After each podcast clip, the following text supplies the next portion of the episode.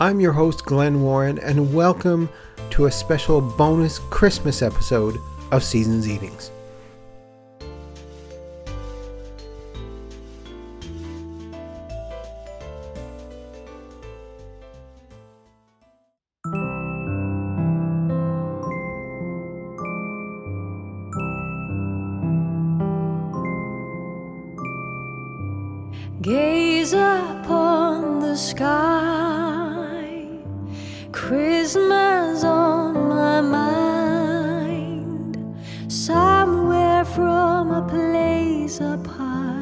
Above,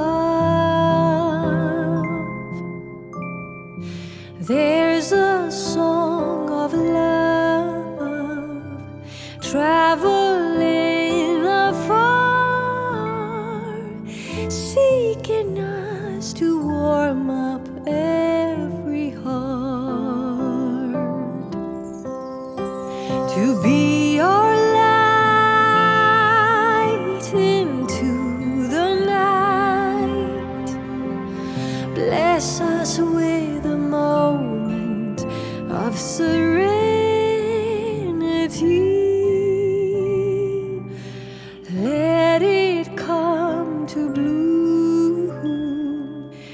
Joyful Christmas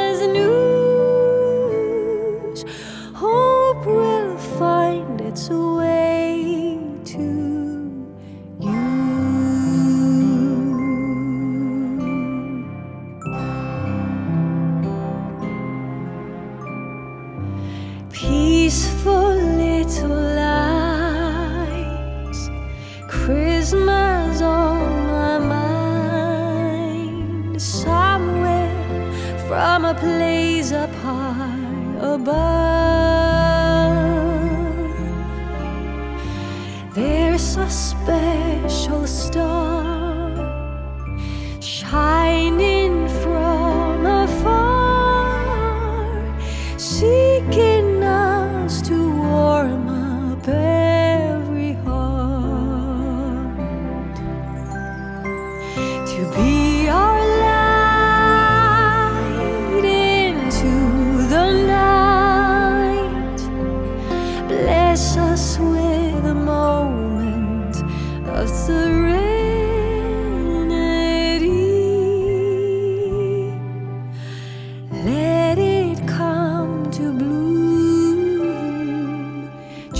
Joyful Christmas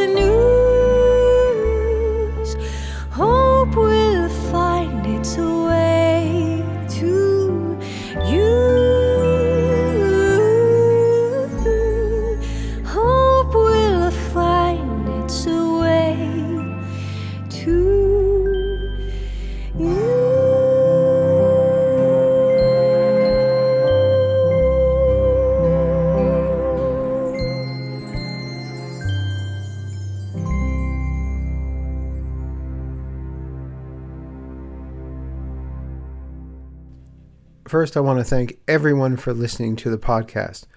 This has been an amazing journey for me. I love Christmas food, and I can't believe how many other people out there love to hear me talk about Christmas food. So, thank you all so much for listening and subscribing to the Seasons Eatings podcast.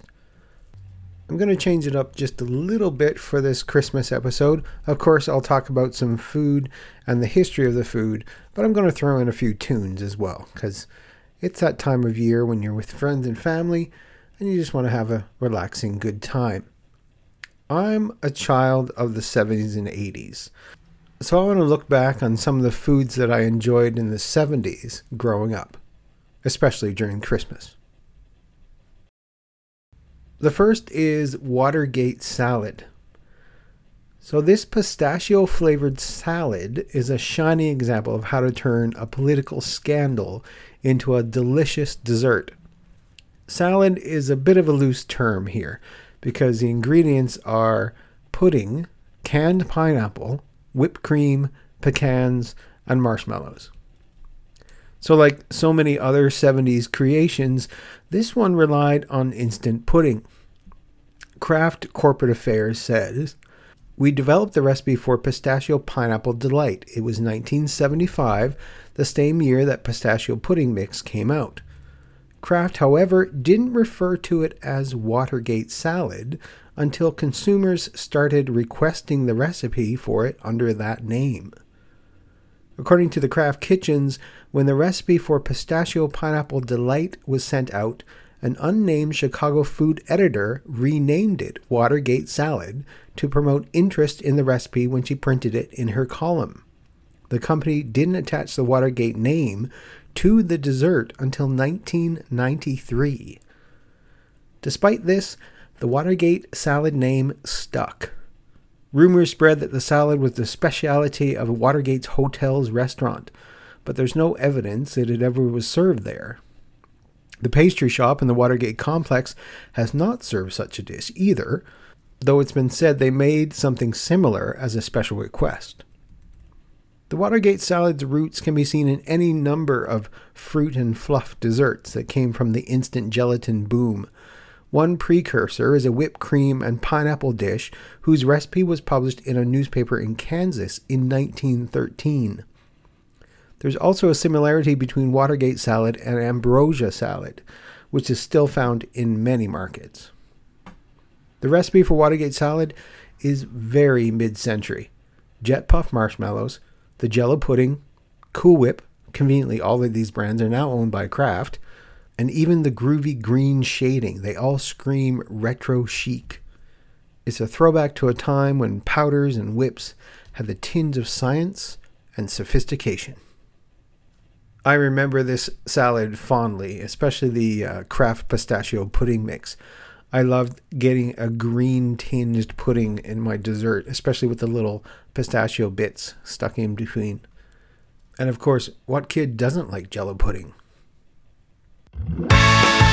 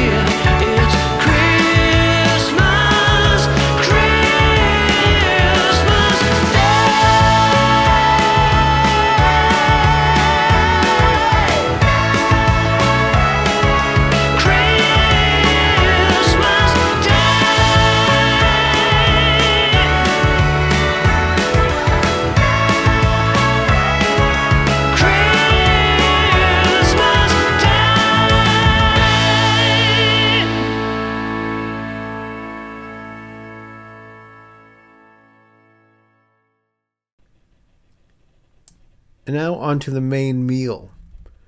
Cooking your own food right into the middle of the table was all the rage in the 70s.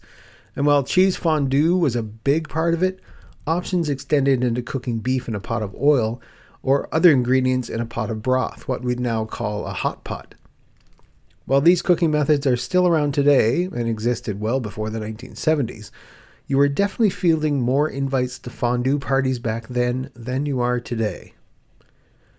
The earliest known recipe for the modern form of cheese fondue comes from a 1699 book published in Zurich, Switzerland, under the name Käse mit Wein de Kochen, to cook cheese with wine. It calls for grated or cut up cheese to be melted with wine and for bread to be dipped in it. The first known recipe for modern cheese fondue under that name was published in 1875 and was already presented as a Swiss national dish. Fondue was popularized as a Swiss national dish by the Swiss Cheese Union in the 1930s as a way of increasing cheese consumption. The Swiss Cheese Union also created pseudo regional recipes as part of the spiritual defense of Switzerland. After World War II, rationing ended, and the Swiss Cheese Union continued its marketing campaign, sending fondue sets to military regiments and event organizers across Switzerland. Fondue is now a symbol of Swiss unity. Even today, Swiss consider the fondue a winter meal a one pot meal for comfort food to be enjoyed family style. It's generally just the tourists that consume fondue in the summer months. Fondue is traditionally made and served in an earthenware pot known as a caquelon. This wide, shallow pot is favored because it heats evenly and retains heat so the meal can be enjoyed for a longer period of time. Diners skewer cube chunks of bread, each about a one inch square, into the bubbling cheese and swirl for a few seconds to coat the bread and allow it to soak up some of the cheese, though at the same time being careful not to soak things too long as to disintegrate the bread. Losing your bread in the pot is bad form, and the Swiss will half jokingly assign a penalty to it, like washing the dishes. Rather than mopping up the last bit of melted cheese from the bottom of the pot, let the flame continue to cook the cheese on the bottom of the pot so a dark crust forms. This crust is called the religieuse, and when chipped away from the pan and served up at the end of the meal, it's considered a delicacy. Cheese fondue consists of a blend of cheeses, wine, and seasoning, although there are many variations, such as using beer rather than wine. Traditionally, the caquelon is rubbed with a cut garlic clove. White wine is added and heated with cornstarch, and then grated cheese is added and gently stirred until melted. Although in practice, all the ingredients can be combined and heated together in once. Some kirsch is often added. Fondue is very easy to prepare, even in large quantities. The cornstarch stabilizes and thickens the mixture. Additional wine may be added if the fondue is too thick. Its acid and ethanol decrease the fondue's viscosity. A fondue can actually curdle if the protein separates from the fat, which is usually the result of not enough liquid in the mixture and an insufficiently acid mixture. So, lemon juice is sometimes added. I remember having many fondue parties when I was a kid and of course dipping the the bread into the cheese and biting into it, burning the roof of my mouth and breathing like a dragon, trying to cool the bread down fast enough so I could eat it.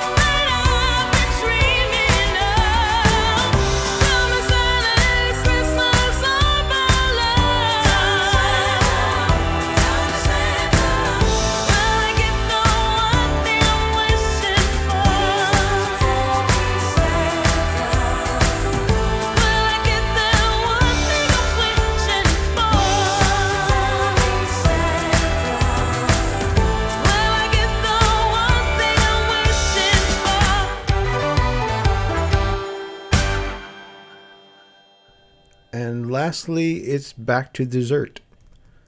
This German born dessert is an exercise in seeing how many ways you can infuse one cake with cherry flavor. It's composed of layers of chocolate cake that have been thoroughly soaked with kirsch and topped with maraschino cherries, while some versions even have sour cherries stuffed between the layers. Though it was first invented in 1915, its popularity soared stateside in the 1970s. The Black Forest Gâteau is probably Germany's most famous contribution to the cake world. And if you've ever tasted this multi layered dessert, then no doubt you will herald it an iconic classic. We had to make these cakes when I took my uh, baking certificate course. It was a skill trying to cut the chocolate sponge in half horizontally so you wouldn't have one thicker side than another. And then we used a uh, cherry pie filling for the filling inside the cake instead of sour cherries. Typically, Black Forest Gâteau consists of several layers of chocolate cake with cherry and kirsch filling, with lashings of whipped cream between each layer. The cake is then decorated with piped whipped cream, maraschino cherries, and chocolate shavings. As a rather indulgent continental treat for both the eyes and the taste buds, it proved to be a taste sensation in the UK, and its popularity saw it become a ubiquitous staple of restaurant dessert menus and dinner parties in the 1970s and 80s. A common misconception is that the gâteau takes its name from the region of its origin, the Black Forest or Schwarzwald mountain range in southwest Germany. Whereas the Black Forest Gâteau actually takes its name from a distinctive and fiery kirsch alcohol made from the Black Forest cherries, known as Schwarzwälder Kirsch or Kirschwasser, cherry firewater. This iconic cake now enjoys a protected status, which means that without the inclusion of the speciality kirsch, a cake cannot be classified as Black Forest Gâteau, which brings us to the matter of the cake's history. The Kirschwasser that the modern cake takes its name from originally came from the land around the central Swiss lakes, with the recipe and tradition spreading northwards to the Rhine Valley and beyond. During the mid 1800s, the liquor started to be widely manufactured in the Black Forest region. It was during this period that the ancestors to the cake we know and love today began to emerge. Kirschtorte first appeared near Zug in Switzerland, where kirsch was distilled from the famous Zuger sour cherries. This cake did not incorporate the whipped cream, although as a perfect accompaniment to the sour cherries and cake, its pairing was just a matter of time. Josef Keller is believed to be the inventor of the Black Forest cherry cake we know today. Keller was the pastry chef in Café Ahrend, known today as Agner in Bad Godesberg. In the year 1915, he created for the first time what he called a Schwarzwälder Kirsch, or Black Forest cherry. After his time in the military, Josef Keller established his own cafe. August Schaefer learned to trade as the apprentice to Josef Keller from 1924 to 1927.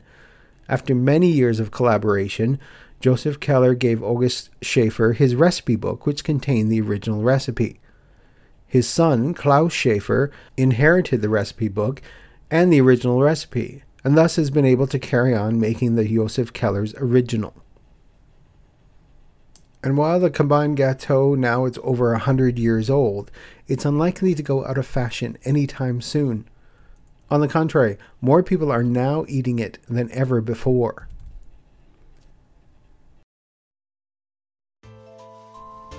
Thank you all for listening to this serving of Seasons Eatings. Again, I want to wish you all a Merry Christmas, Happy Holidays, and a safe and prosperous New Year.